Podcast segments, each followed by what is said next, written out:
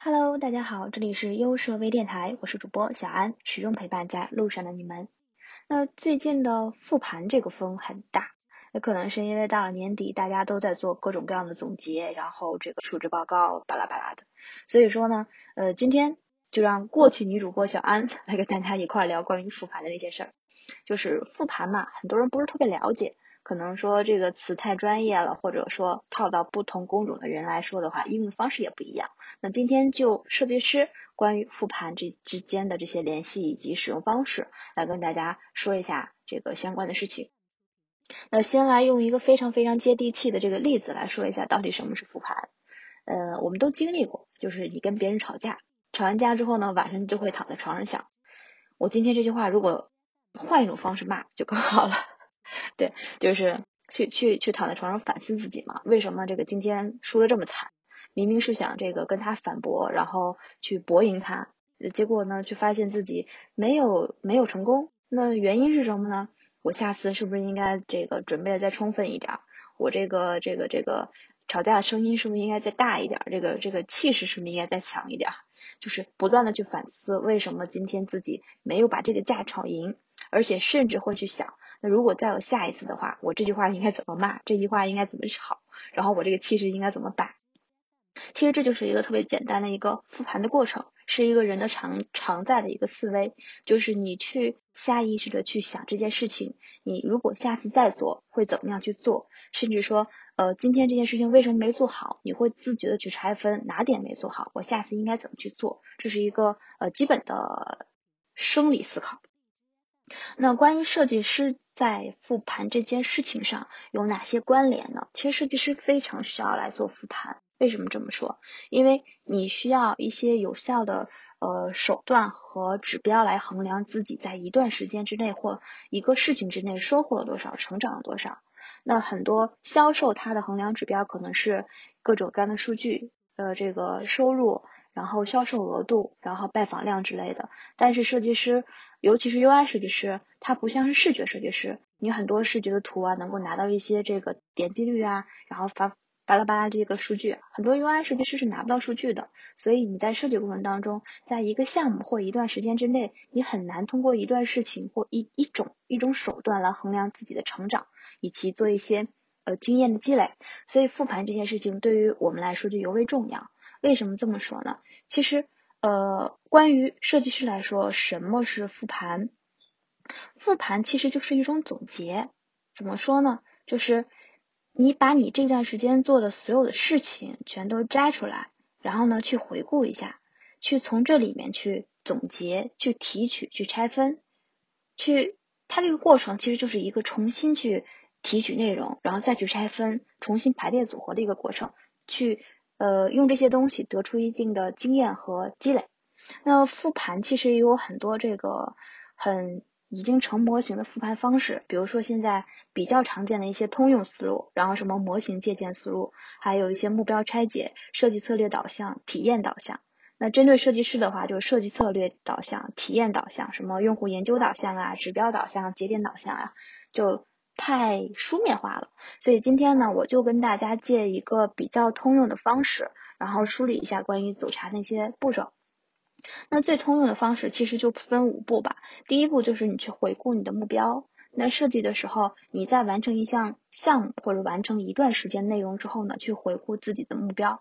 你做这件事情，你的预期的目标是什么？然后你用了什么样的策略？然后以及你对这件事情有什么的计划？这是一个回顾的过程，是一个宏观的。那回顾完这些之后呢？第二步叫做评估结果。第一步先回顾目标，第二步叫做评估结果。怎么样来评估结果？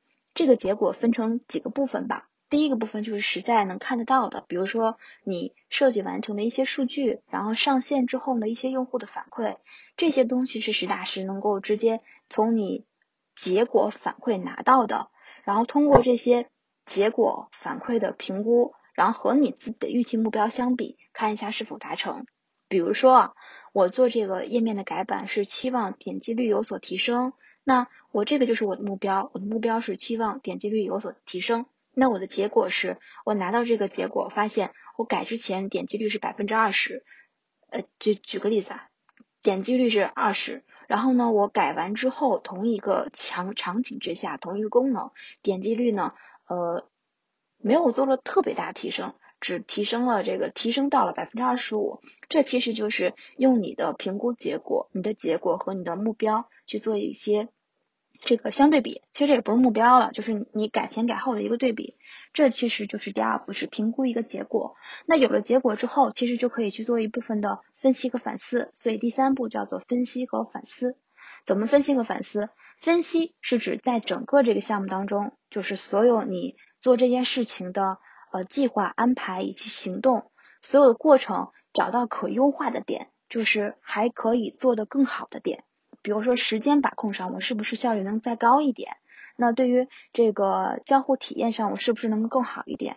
这些是一个大的框架。那我再细化来说的话，就是这一个功能我能不能用更好的方式去完成呢？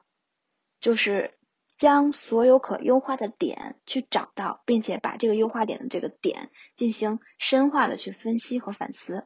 因为如果我们就一个项目来做项目复盘的话，其实我们这个过程并不会特别的多，所以呢，我们是能够拆分出很细很细的一个优化点的。简而简而言之，就是去找你还能做到更好的那一点。就像我刚刚举那个例子，就是你去思考，如果下一次再跟别人吵架，哪句话你能骂得更溜，就这个意思。那回顾你的目标，就是你先去思考你。这件事情在预期刚做的时候，你的目标是什么？那你最后做完的结果是什么？那在这个过程当中去找到哪点做的不好，然后呢，哪个点是可以可以优化的？如果说有能力的话，这个时候自己去把这个更优化的结果去给更优化的这个方式给出。第四步就是一个最重要一点，就是总结和思考。就是你把这个过程上的一些坑坑洼洼的点全都找出来之后呢，就进行去总结和思考。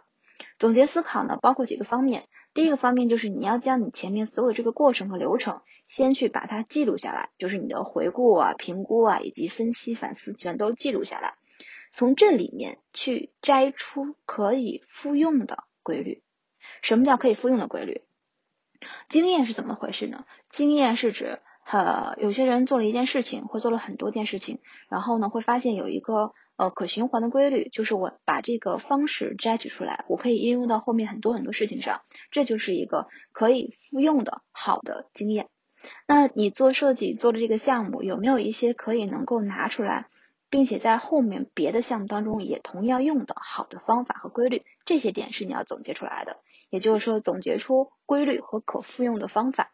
复用的话就是不仅你也可以用，不仅你可以用，大家也都可以用。这样的一个方式，那做这件事情，找出规律，找出这个可复用的方式的好处是什么？就是好处，当你下次再遇到这样的事情的时候，方便他去处理。就是你遇到再次遇到这个坑的时候，你知道用什么样的方式来去做它，而不是你经历了一次就忘掉了。那它的好处就是减少了工作周期，也提高了你自己的工作效率。